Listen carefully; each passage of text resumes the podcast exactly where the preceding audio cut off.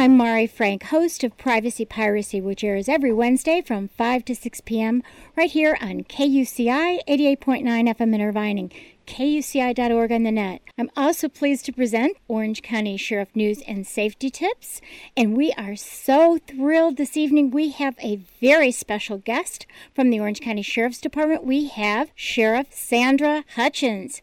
She is the 12th Orange County Sheriff and the first woman sheriff in Orange County. She was sworn in in June 2008 and was selected from a field of 48 candidates after a nationwide search. Since first becoming a peace officer back in 1978, her law enforcement career has spanned 30 years with the Los Angeles Sheriff's Department, including her most recent position as Chief of the Office of Homeland Security. As Chief, Sandra Hutchins became involved with all aspects of local homeland security for the County of Los Angeles. She commanded more than a thousand personnel and supervised police service contracts for 40 cities. She was instrumental in the development of the Joint Regional Intelligence Center, a convergence of the Department of Homeland Security for the Los Angeles County Sheriff's Department, the FBI, and the LAPD. And we're so thrilled you joined us tonight, Sheriff. Well, thank you for having me, Mari. Now, you came from very important positions in the Los Angeles Sheriff's Department.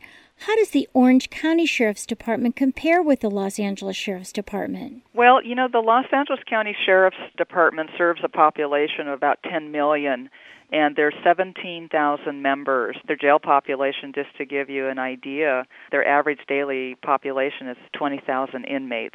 Mm. Um, by comparison, in Orange County, we are the second largest sheriff's department in the state of California. We serve a population of 3.1 million. We have 12 contract cities. We have 4,300 employees, both sworn and professional staff. We have five jails with an average daily population of about 6,600.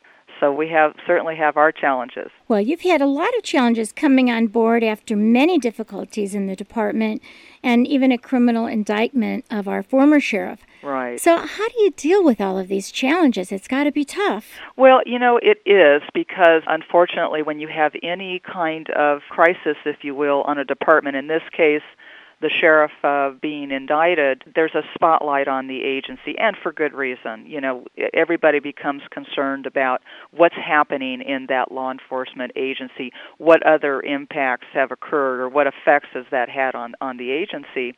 And so we we are operating, like I say, under a microscope, but we are becoming much more transparent as a result. We want to invite the public in. We want to talk about what we're doing, and we are uh, working very, very hard to repair that public image. And I have to say, there's wonderful people on this department. The majority of the people working for this department are doing good work every day. I know Mari in your work you meet a lot of them every day and you know what kind of work they're doing. So but but you're always kind of painted with that same broad brush, if you will. And you know, we're just going about the business of being the best law enforcement agency. Well, we sure appreciate all the work that you do, and we're going to have you back next week to tell us more about your objectives. So, thank you for joining us. Oh, it's my pleasure.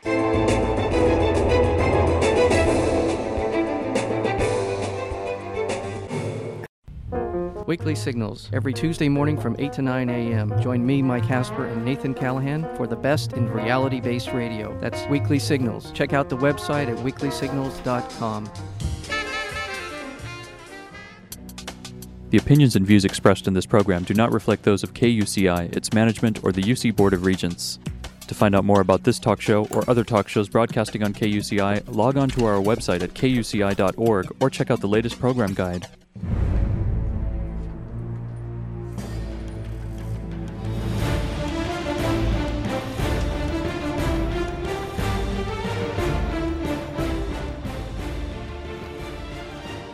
Good evening.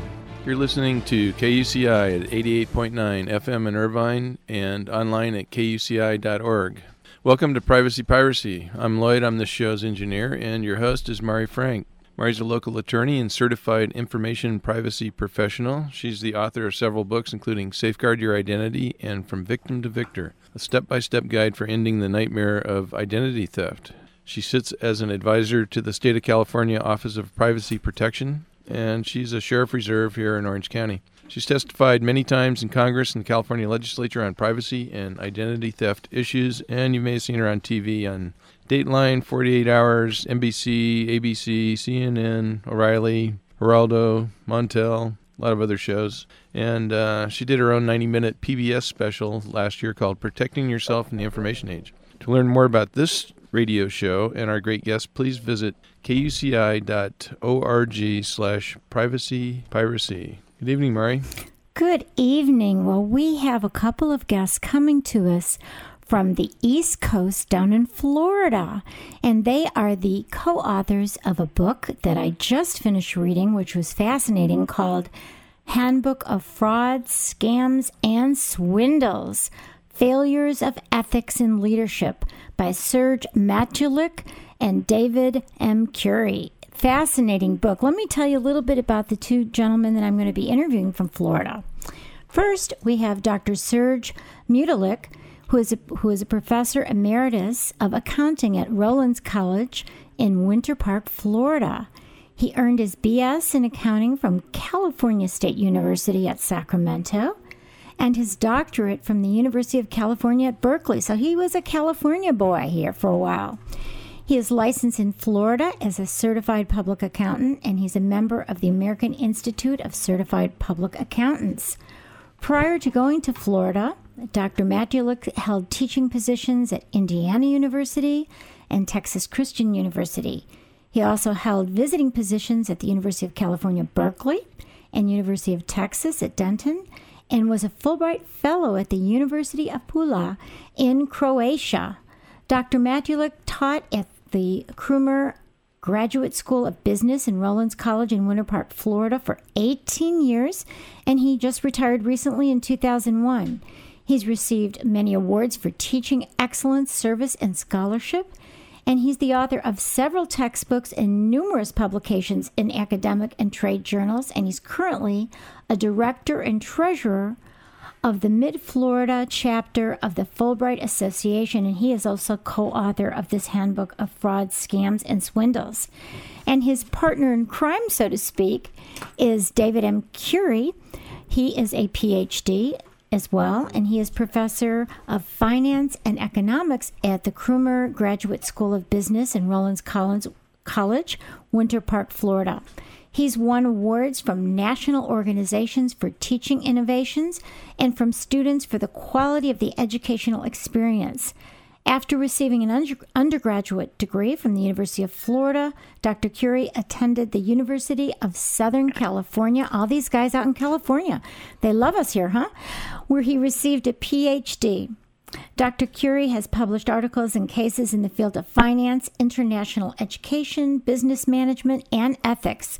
He's been a visiting professor at Group Hague in France and a Fulbright Scholar in Croatia. And he is also co author with the um, other professor, uh, Serge, uh, of this wonderful book called Handbook of Frauds, Scams, and Swindles. Hi, guys. Hi, Mari. How are you today? Thank you Hello. so much for joining us all the way from Florida. Well, it's great that you did this. So tell me, I really enjoyed your book. Now, tell me what prompted you to to put this together. Well, we've always been interested in uh, this topic. In fact, when we were colleagues at the Crummer School of Business, uh, we talked about some of the old frauds and swindles, and so we decided that uh, we'd like to put them together in a book. Well, it's terrific. So, who did you write this for? Who who do you think would be interested besides someone like me? Well, it was really intended for a very broad audience of uh, lay people, uh, people who were not uh, necessarily cognizant with the technical uh, terminology, but uh, I think a lot of professionals would be interested: accountants, lawyers, journalists. Right. All of, all of them can uh, learn something from it. You had some stories that were, you know, quite uh, public stories that we've heard about before uh, the Ponzi schemes and, and the original Ponzi and others. Um, the whole idea of what's happening in society now with uh, the whole economy and all the fraud that's been going on, it's, it's, really pretty terrible. But how do you think be- the, your readers can benefit from this book? Well, these kinds of frauds actually have been going on for uh, hundreds of years. And so, one of the things that you uh, learn after you read some of these frauds is that uh, it's all been done before. And even though something like uh, Enron happens, or even though some of these other uh, companies in the United States or other companies around the world are committing uh, fraudulent acts, it's nothing that hasn't been done before. And so, uh, one of the things that you learn about the modern economy is that it's not as modern as you think. It's just a repeat of old things. Yes, yes. It's You know, also possible for readers to get some awareness of how uh, swindlers think, how scams are perpetrated, and uh, to recognize when they may be exposed to a potential swindle. Right. And a lot of these people are really kind of sociopaths, right? Or they're they're real charming. I think of Frank Abagnale, you know, the guy from Catch Me If You Can. Look at all of the frauds that that he was able to commit and get away with because he could be charming and he could be convincing and he could be so engaging, right? It's uh, that's that's how they. I think you're right that when you read about these things or you see a movie like that, you start to say, "Oh my goodness." I I- that's where the term con man originated because they essentially uh, instill confidence in, in a person. Right, right. So let's talk about some of the great perspectives that you have in the book, some of the stories. Um, could you tell us about that? One one author you even wrote about himself. Yes, we have one author who was uh, originally a businessman, started uh, out as a business, then eventually moved on to bond trading, and in his bond trading, he started taking bribes and eventually became an international fugitive, ran away, left his family, and ran abroad. But eventually gave himself up. Uh, he was sentenced to five years in prison, paid four million dollars of restitution, and now he's a consultant and speaker. He speaks uh, about his exploits and tries to get other people to avoid doing the same thing. Right. That's kind of like Frank Abagnale. He's, you know, he's worked with the FBI, and I had another guy on my show, uh, Kevin Mitnick, who was, I don't know if you know who he is, but he was the big FBI hacker, and now he does security training and has written several books on, you know, how not to get scammed by people. So it's true that sometimes it takes one to know one, right? Murray, you reckon there's a career to be had in doing something illegal and then turning around and telling other people how not to do it?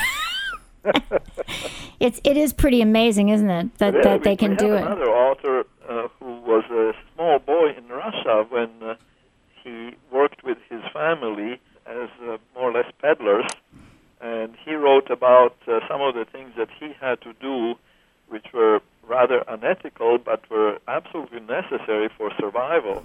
Uh, it was a very corrupt uh, economy, and bribery was a way of life. So it's very interesting that he felt that uh, what he did was very justified and necessary. And is isn't that true that that happens? I know there's that still happens over in Russia, doesn't it? Yes. I mean, it's still the same kind of thing. How about uh, the European versions of Enron? I know you had a story in there about that.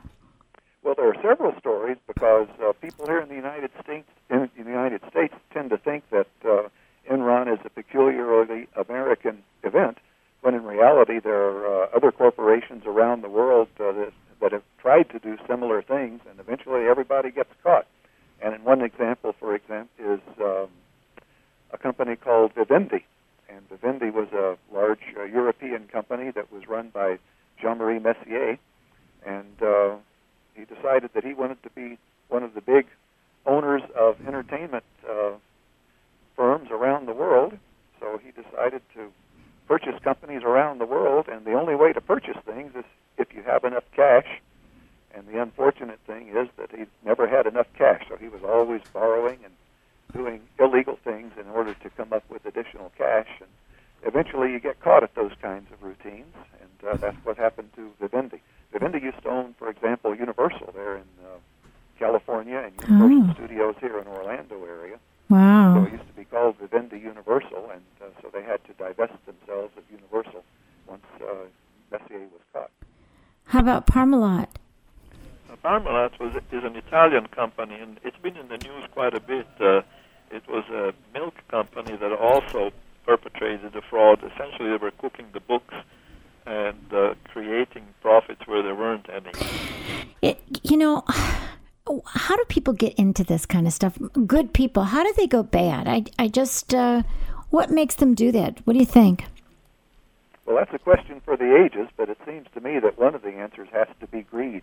Yeah. Because greed and ambition uh, always make an executive think that uh, he or she wants to be king or queen of the world and always uh, own the biggest firm or, or be in charge of more people. And so these firms uh, started out as uh, a lot of them started out as small family-owned businesses, Mm-hmm. and then uh, through the generations, somebody in the family decided this was the time to go global, or this was the time to start uh, amalgamating with other companies. Mm-hmm. And as soon as they started to do that, then they ran into cash flow problems. And then when you run into cash flow problems, that makes you do a lot of things that you wish you hadn't. Right. Uh, a very good example is uh, Adelphia, which was a family business, and uh, it grew quite a bit and eventually went public. But the family members who ran it uh, somehow never got the idea that they were, they were running a public company, and they used the company as a personal piggy bank. Uh, whatever the company made, they were not afraid to take the money and use it for personal use rather than pay to the shareholders Right. and uh, now- now the father is in, in prison, and one of his sons and another son uh, had to pay a monetary penalty. In the long run, it didn't pay off. Right. You even had an author that withdrew one his article, right, from from your book because he publicly um, he was worried about harm coming to someone. What was that all about? I'm sorry, I didn't understand. I said you even had an author who withdrew his article from your book because publicity might harm someone who he mentioned in the article. Uh, yes, yes. We had a story that we would like to publish, but uh, the author eventually withdrew it because he thought uh, it may harm the reputation of the person involved.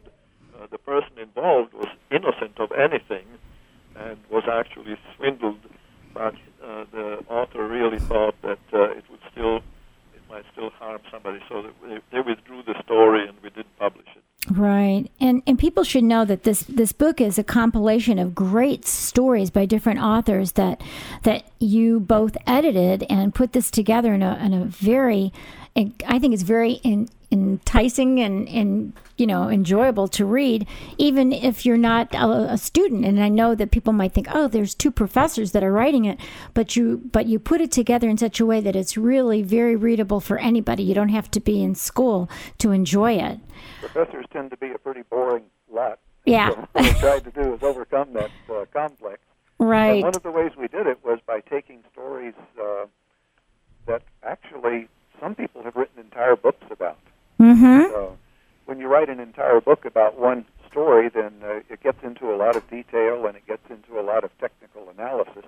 So what we did was uh, we asked for authors to write sort of Reader's Digest versions of these stories, and uh, so they're a lot shorter and they're more easier to read. But they, I think, they convey the ethical dilemma and the uh, leadership problems and the frauds and the scams.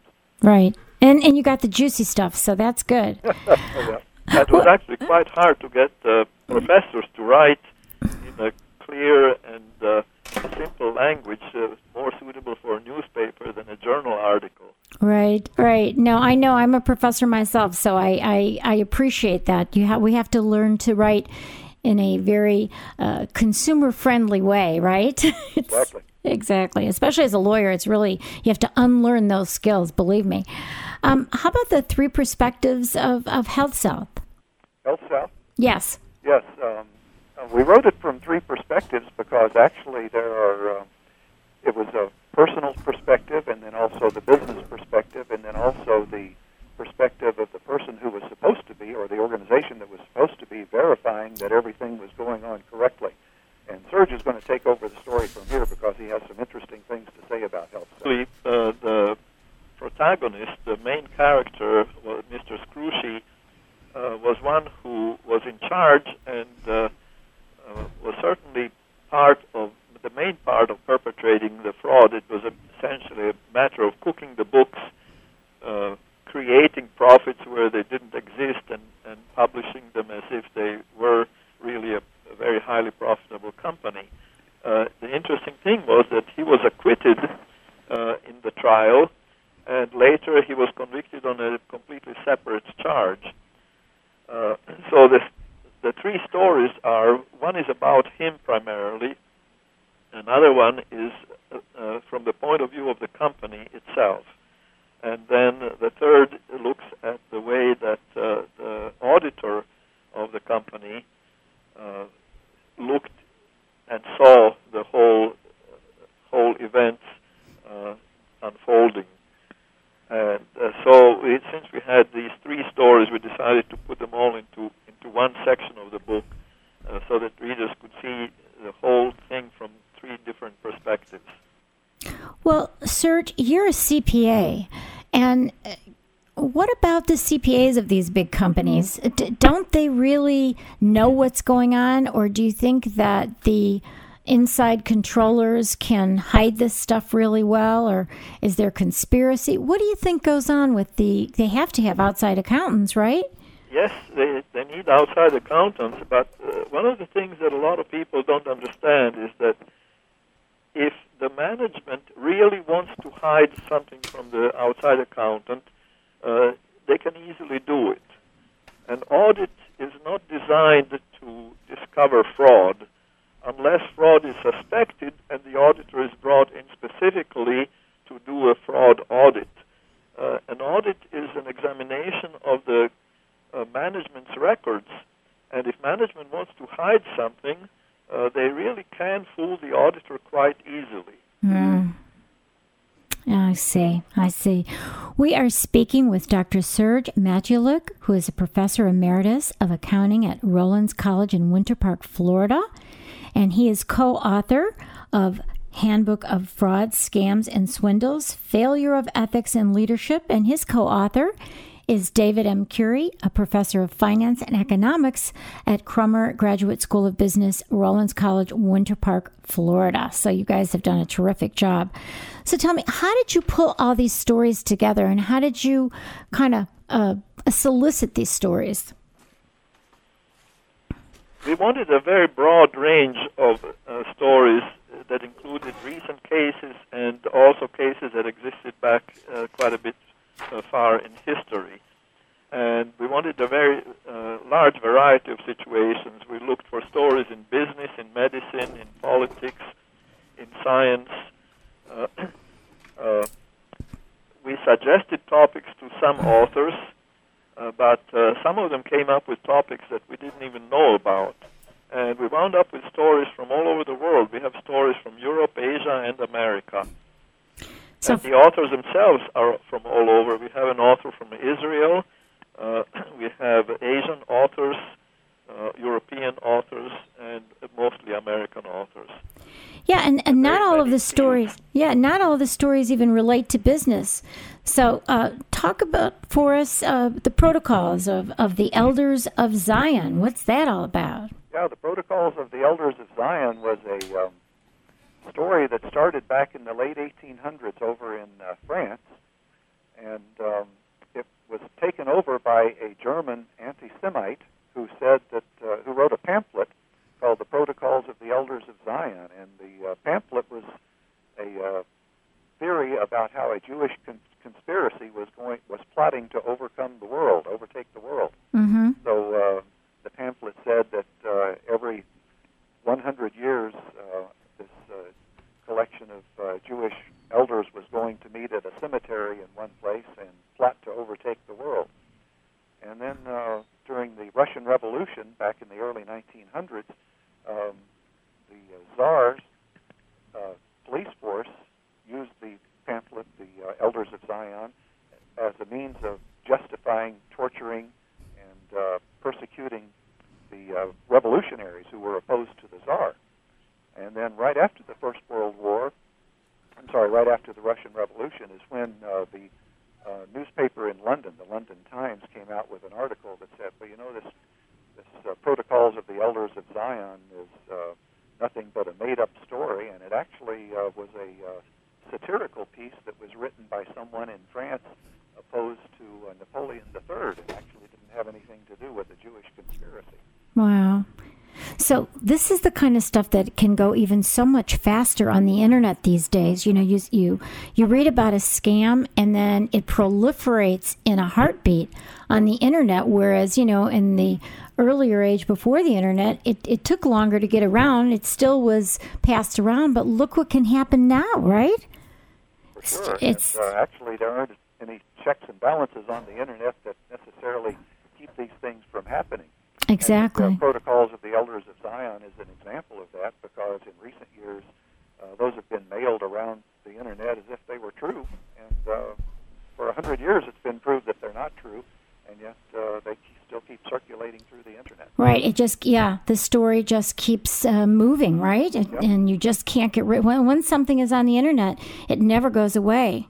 You also had a story about a high school student who started a carpet cleaning company. Why don't you tell a little bit about that? Oh yes, that, that's quite a famous case. Uh, Barry Minkow was a, a quite a bright high school student. He started a carpet cleaning company in his family garage, and uh, never made any a lot of money on it.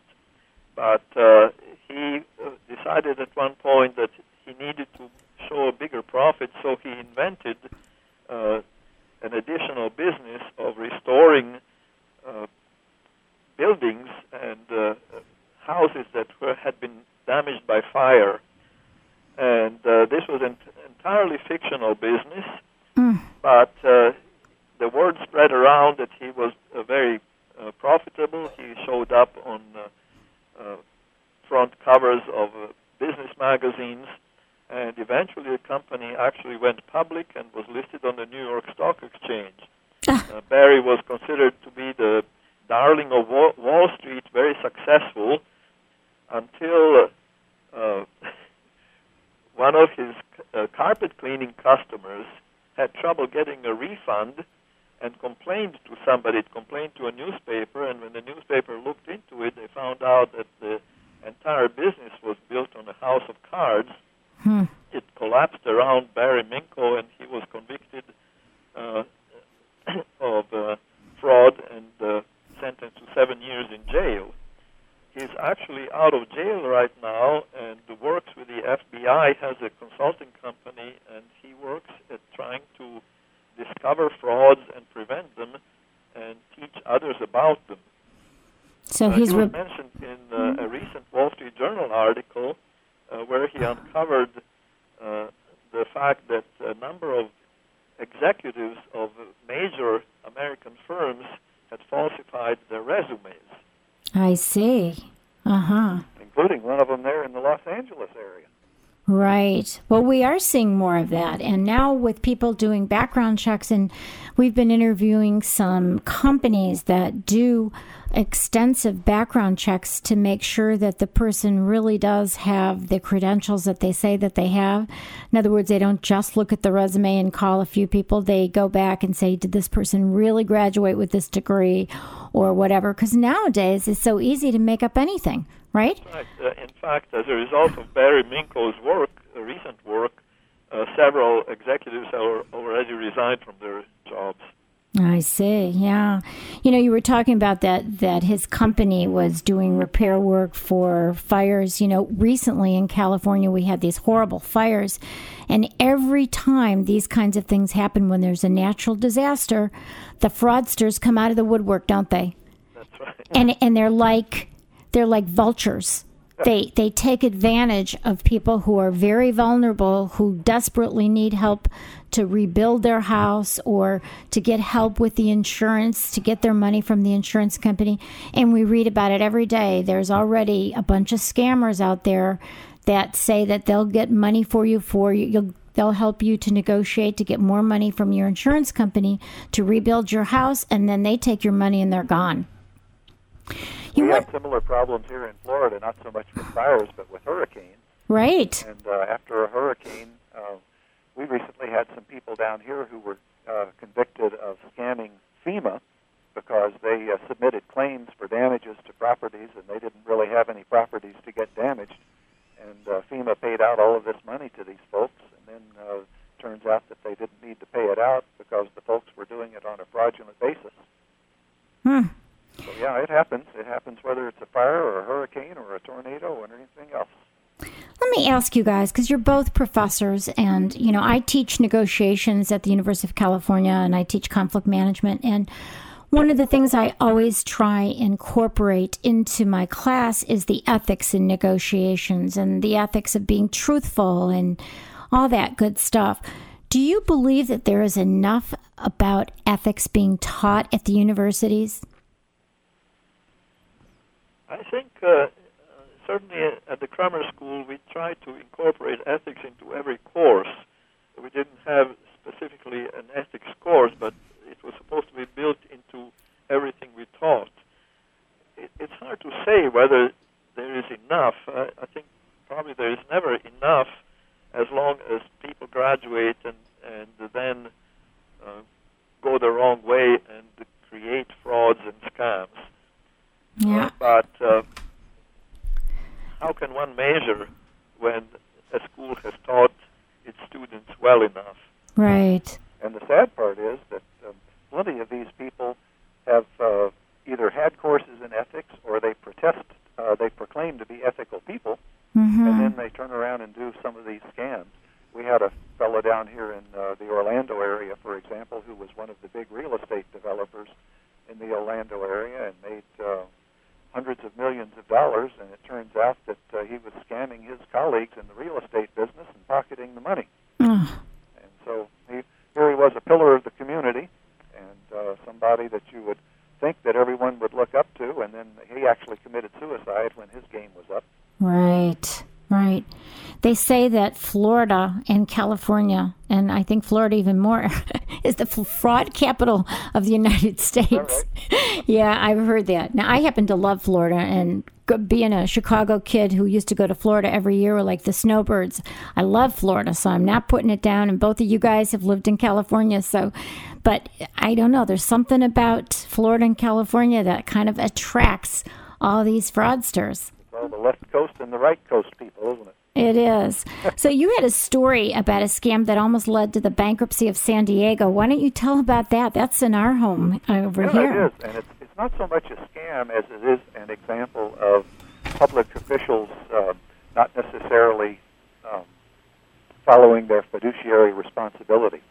Because the city of San Diego, back in the uh, late 70s and early 80s, uh, the retirement fund uh, experienced um, what everybody in a retirement fund back in those days did, and that was that there was a tremendous rate of inflation, and whatever your retirement fund was supposed to pay out wasn't worth as much, so you suffered a loss of purchasing power.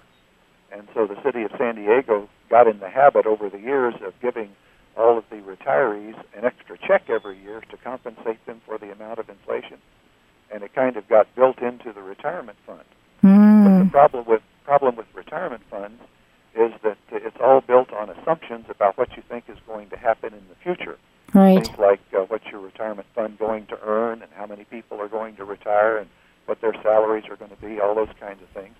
And you can't ever predict it, but what you do is you make assumptions, and then if you do better than the assumptions, that's fine, and you use those surpluses to cover the times when you do worse than the assumptions. Mm-hmm. And that's what actuaries figure out. They figure out all the proper amounts that ought to be put into the fund. And then based upon those assumptions, uh, the city then has to contribute a certain amount to the retirement fund to make it sound. And then uh, the city of San Diego wasn't contributing the appropriate amount, but at the same time it was making lots of promises to its retirees about additional benefits. And then it actually, I think, also put the health insurance plan into the retirement plan, which made the situation even worse. And so San Diego had what uh, many people thought was an underfunded retirement plan, Mm-hmm. and uh, as a result, it caused a lot of the um, rating agencies like Moody's and Standard and Poor's to downgrade the debt of San Diego. And there were a lot of people who still think that uh, ever since the early 2000s, uh, San Diego's been teetering on the verge of bankruptcy. Closer to that than we are, so you probably know more about it. Well, I have to tell you that I'm from Orange County, and we actually did have a bankruptcy. so we had there was a big brouhaha with Merrill Lynch, and the way our uh, finances were handled by our board of supervisors, and it was a huge scandal here. And we actually did have a bankruptcy. So I know exactly what you're talking about. And that's not necessarily an example of a fraud, it's just an example of a situation where somebody is not doing the responsible thing that they are supposed to be doing. Right, right. We are speaking with two wonderful professors, uh, Professor Serge Matulich and Professor David M. Currie. They are authors of a very interesting book. They edited a bunch of stories, and it's called The Handbook of Frauds, Scams, and Swindles Failure of Ethics in Leaderships. And it's really a fascinating book. One of the things that I thought was real interesting, which you talked about um, one of our own founding fathers who created a hoax. Why don't you tell us about that? That was Benjamin Franklin, believe it or not. Yeah, I would believe Franklin. it. He was a wild guy. he, he, was a wild guy who was loved by the ladies, evidently. Yes, I kind of love him. hard, hard to picture Benjamin Franklin as being a Romeo, but he was. Right. Um, but what he did when, uh, in the early, seven, um, I guess the mid 1700s, he was the editor of a newspaper in Philadelphia, and uh, he printed a few stories about a lady named Polly Baker, who was uh, supposedly uh, the mother of five illegitimate children, and uh, the story was concerned how she was persecuted and uh, actually brought to trial for being the mother of these illegitimate children, but then nothing happened to the fathers. Mm-hmm. So Franklin was actually pointing out a moral issue there that the justice system was unfair to women, and uh, and didn't by not penalizing the men for the same crime that the women were being prosecuted for. And uh, so he printed that story, and the story went to from Philadelphia to New York and Boston and the other colonies, and then it even went over to Europe, and so the papers in London carried the story. And after about uh, 40 or 50 years, it turned out that uh, Franklin admitted that he had made up the story, so it was entirely fabricated. And uh, so, so are you going to be mad at Benjamin Franklin for making up this story, or are you going to say, well, this pointed out an important social issue that should have been brought out? But then the interesting thing is that if you fast forward 200 years to the modern United States, back in the 1980s, uh, a lady who was a writer for the Washington Post newspaper published a story about Jimmy's World, which was a about a heroin addicted boy who was about eight years old, I guess, and uh, what it was like to grow up in Washington, D.C., being addicted to heroin and uh, having a mother who was addicted to heroin. And uh, so that pointed up an important social issue at the time. And it turns out that this lady had invented the story, and uh, she made up all of the facts, and she actually won the Pulitzer Prize for the story. And that was her downfall because when she won the Pulitzer Prize, then they did what you were suggesting a few minutes ago. They started to check up on all the things that she claimed in the Pulitzer Prize. Right, and they wanted to help. I think you said something in the article about that they wanted to help and have social services help this kid. That's right. they, they, wanted to find out this little boy so that they could uh, take care of him. And the mayor of uh, Washington D.C. was uh, was trying to track him down, and they never could find him, of course, because he was fictional. And what she should have done, what she should have done is kind of come out and tell, like Benjamin Franklin did, and say, you know, I did this. This was a composite of a bunch of kids. And you know what I mean? By the fact that she never, she was willing to take that prize and not come clean, I think it was her real downfall, right?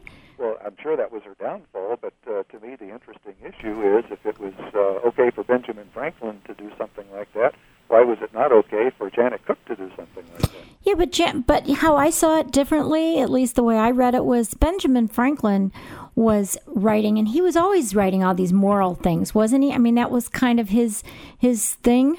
For Richard Zolman. Yeah, exactly. And so I think people kind of expected that. That's he was a storyteller, and he was full of baloney, and they all knew it. And he never pretended to be any different. She was writing for the Washington Post, right? And she was making it. She wrote it as if it was a really true story, as if she was doing this documentary, and and never came clean about, hey, what I'm really doing is putting together a composite of a bunch of kids that I've met with, and this is what they're going through, and this is the moral of it. Well, I, I think it's a different thing. Uh, yeah. After she won the Pulitzer Prize, uh, somebody checked on her credentials, and she had uh, uh, indicated that she had a degree from Vassar, which uh, was not true, and uh, so that discovery caused people to realize that she was not as honest as, as she could be. Essentially, also uh, the discovery that this boy did not exist. Right. So she came out as a liar altogether. The fact that, that there was more than just the story. I mean, That's right. yeah, yeah. So I think that it's a little bit different because of the. Of course, I wasn't there with Benjamin Franklin, but I do kind of remember the story that you wrote about. Now, how about the Ponzi schemes? Everybody, you know, we've had a ton of Ponzi schemes that have come out here in Orange County, California. And I even had clients that were hit by, you know, that in the beginning when I was helping them and I kept seeing that they were making, you know, 25% on their money in the beginning, this pyramid scheme. I didn't know. I said, where do you make 25% on your money? You know, I was almost saying, gee, can I get into this? And this guy uh, who who did a, a, finally get convicted, um, he was getting top movie stars to be part of this little scheme that he had. So why don't you tell us about the originator of the Ponzi scheme and Carlos Ponzi? Well, uh, Ponzi scheme, of course, keeps uh, popping up uh, over and over. Uh, it's a very popular way of swindling people. Uh, it's essentially, it's a pyramid scheme where the perpetrator collects money from one group of people and pays it to the earlier investors and pays them so much that it appears very profitable. Ponzi was actually born in Italy,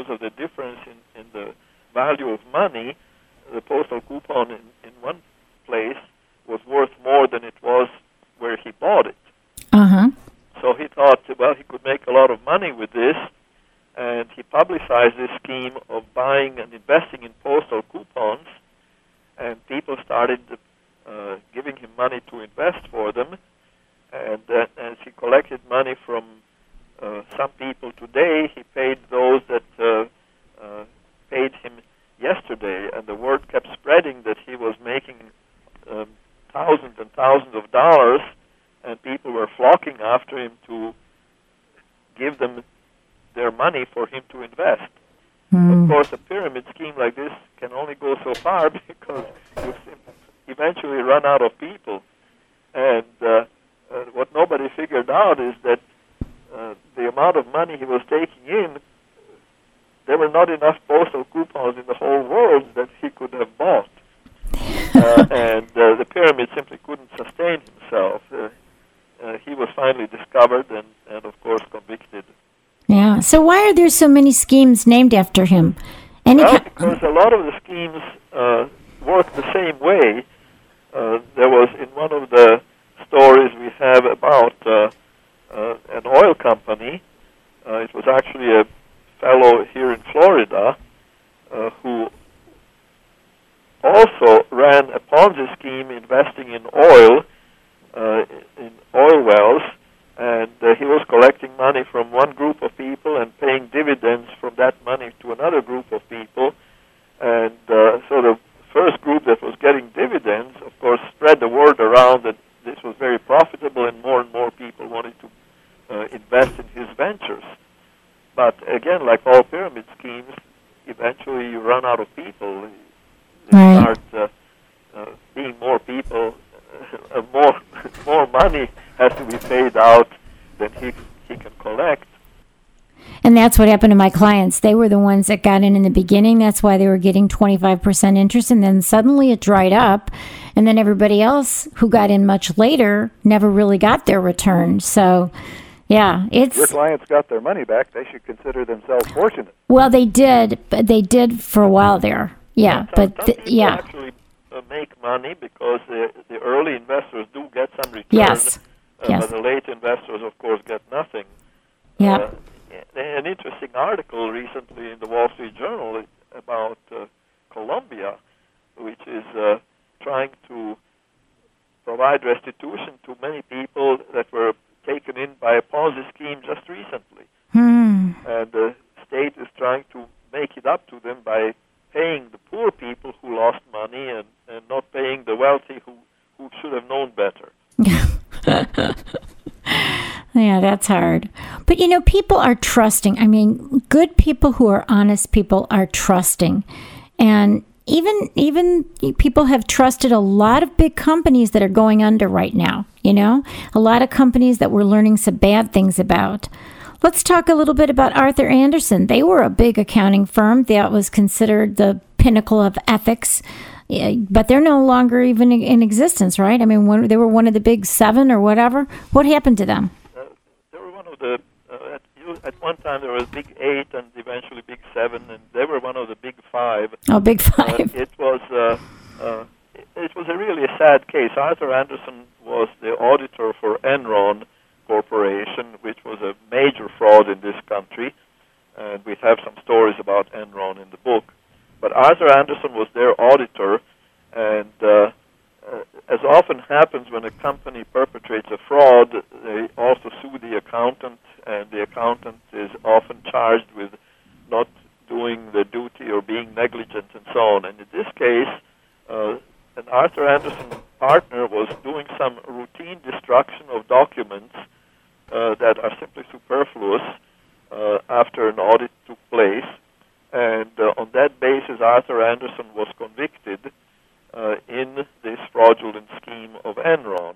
For destroying documents, right? That's right. Uh, now, uh, the sad thing is that Arthur Andersen was really the pinnacle of what an ethical organization was supposed to be. Everybody looked up to him. This this was the the top of the big five accounting firms. Uh, when I was teaching, and we had accounting majors graduating, it was a real plum if they had a an interview with Arthur Andersen, or if, and especially if they got a job offer from Arthur Andersen, compared to some of the other big big five firms. And the sad thing was that Arthur Andersen himself was a, a prime example of what is a, a most ethical kind of businessman we have a, uh, a memo in our book from Arthur Andersen pointing out how important it is to run a business very ethically. Uh, he he set the the standard for ethics, right? And as a result of the conviction, uh, thousands of people lost their jobs. Uh, the, Arthur Andersen immediately started losing clients. There was an exodus of clients. Uh, they simply didn't have any work left. Thousands of people had to be laid off, and, and hundreds and hundreds of partners lost their investment. Arthur Andersen had over 2,000 partners, mm. each of whom had invested in the firm. They all lost their investment. And the sad thing is that they were actually vindicated. The Supreme Court overturned the conviction, but by that time it was too late. The firm no longer existed. Right, right. And that, that whole reputation issue, right? That's it, right. Uh, and yet it was one of the most reputable accounting firms that in existence. That's what's so scary about some, um, even the scams and and the uh, gossip on the internet. We interviewed a, an a, uh, an attorney who is also a law professor, Dan Solove, who wrote a book called "The Future of Reputation on the Internet." And one of the huge issues is is like when you have that kind of information that somebody um, spreads on the internet, like, okay, Arthur Andersen is, uh, you know, they did all this ethics violations or whatever. Well, until the court case is finalized, you, you hear all this about their reputation and everybody runs away. They get scared. That's right. That's what happened to, to Arthur Andersen. Right. They lost clients so quickly once they were convicted uh, they were essentially a criminal organization. Exactly. And clients didn't want to have anything to do with them, and with the loss of clients, they had to lay off people, and eventually the partners also had to give mm-hmm. up their ownership. Right, and they probably weren't able to go after anybody else for you know for disparagement at all, or right? I mean, they couldn't go back after anybody because they were convicted. So it wasn't Right. like No, they could say was no business. yeah, there was no hope the of. firm was dissolved. They, they no longer existed. Right. We're speaking with two professors, and they are uh, Serge Matulich and David Currie, and they are the editors and compilers of this wonderful book called Handbook of Frauds, Scams, and Swindles. Failures of Ethics in Leadership. You know, you also had a, a story about um, how even physicians and researchers sometimes behave unethically and you told a couple stories and, and i have to tell you it reminded me um, my former husband was a doctor and when he first graduated medical school he was offered a job with a um, medical professor and i won't say what university and he was doing some research and he found that some of the patients were not doing well with the medication and he started writing this down for part of the research and the head research doctor told him not to write it down and uh, at that time, my ex spouse was very ethical, and he said, "You know what? I can't. I can't do this anymore." And he quit the job. So you're right. I mean, there is a lot of pressure by these pharmaceutical companies when they have research. They want their their uh, medicine to look good. certain results, don't they? They absolutely the, do. Uh, the articles that we have in the book are a slightly very different variation on Right. that. One one uh, article that I'd like to talk about is um, about the medical research that went on during during the um, late 40s and 1950s in the United States. And uh, one experiment was about uh, the effect of plutonium. Back in the days when they developed the atomic bomb, they didn't know exactly what the long-term effects of uh, radiation exposure would be. And so the uh, federal government, the government of the United States, decided to sponsor some research on that topic. And um, the researchers would find people who they thought were terminally ill for whatever reason, and then uh, give, them, give them massive doses, doses of radiation, of plutonium, so that they were exposed to radiation. And uh, that included a fellow up in San Francisco, for example, who thought he had uh, uh, an ulcer or thought he was having a heart attack or something, and so they, the prognosis was that he was going to die fairly soon. So they started treating him for for um, with these massive doses of plutonium. And there was another fellow in North Carolina who had been in an automobile accident, and uh, he was supposed to be recovering from the accident, and all of a sudden he was giving the, given these massive doses of plutonium. And so the uh, federal government was actually testing people without telling them that they were being tested and without uh, uh, asking for their permission to do it and without uh, getting the consent of the person being tested. And then another example is the uh, what's called the Tuskegee syphilis experiments. And this was a group of maybe uh, 400 uh, sharecroppers, a bunch of poor black folks from from uh, around Tuskegee, Alabama, and uh, what was then called the uh, National Health Institute or the Public Health Institute, something like that, uh, decided to do some experiments about the long-term effects of syphilis.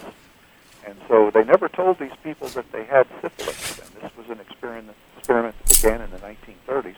Never told them that they had syphilis. And then they would uh, observe what happened to these people and how the degree, how the uh, disease progressed Ah, in these people. And the real astounding thing is that a cure for syphilis was discovered in the 1940s when uh, penicillin was shown to be a cure for syphilis. hmm And they never informed these people that there was a cure for syphilis.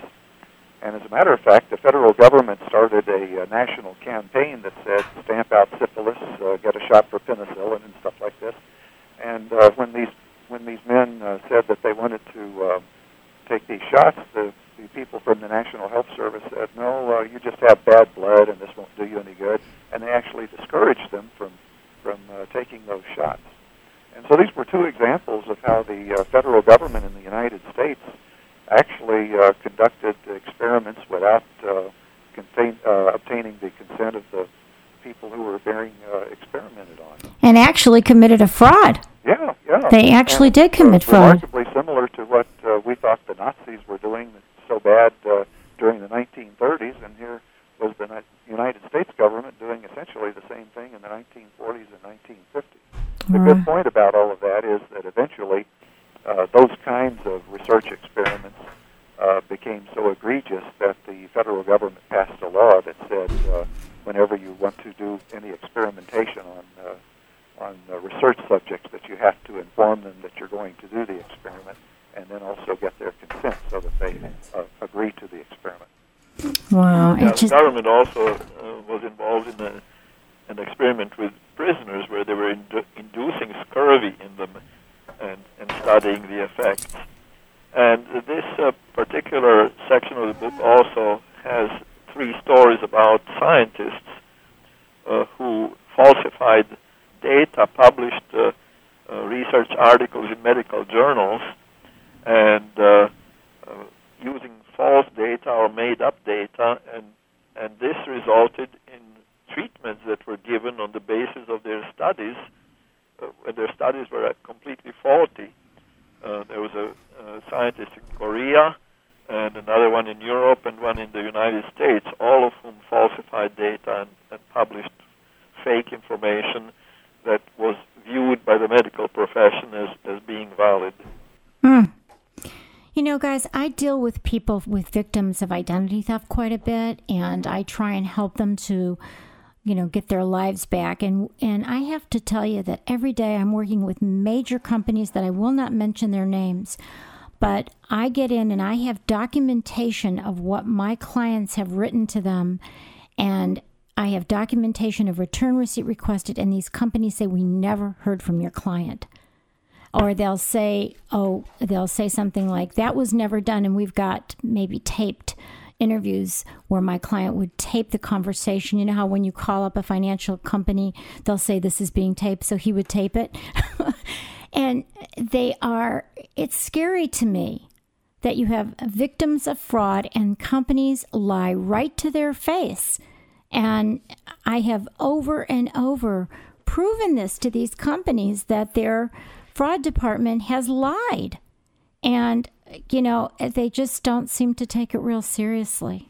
And especially with the issue of identity fraud, we don't have a topic, uh, a chapter about that in our book. No, next time ask me to write that one. yeah, super, that'd be great. But uh, I think it depends on each state, doesn't it? About the state. No, we have federal law. We actually do have federal law. It's part of the Fair Credit Reporting Act. We do have very strict guidelines now, and we have the red flag rules. So, so we do have federal law. There are some state laws that are different, and there's some states that are better. But, but the federal law reigns. And what I'm talking about right now really is the federal law and the companies that aren't following it. But Companies aren't abiding by the law. Right. Well, can we draw any lessons from all of your stories about modern America? Well, one lesson is that uh, these things keep occurring over and over, and they're, they're not new. A lot of people get defrauded and say, "How could how could this happen to me? How did these people come up with this scheme?" Well, the schemes are all old schemes that just come with new flavors. Right. Uh, so this is nothing new. It's been happening for years, and it will continue to be happening for years to come. That's depressing. but I'll tell you, Mike and Lloyd are telling me here that it's really time to wrap it up. But I want to tell, uh, I want to thank you both for being on our show and sharing your wonderful stories in your book, Handbook of Frauds, Scams, and Swindles.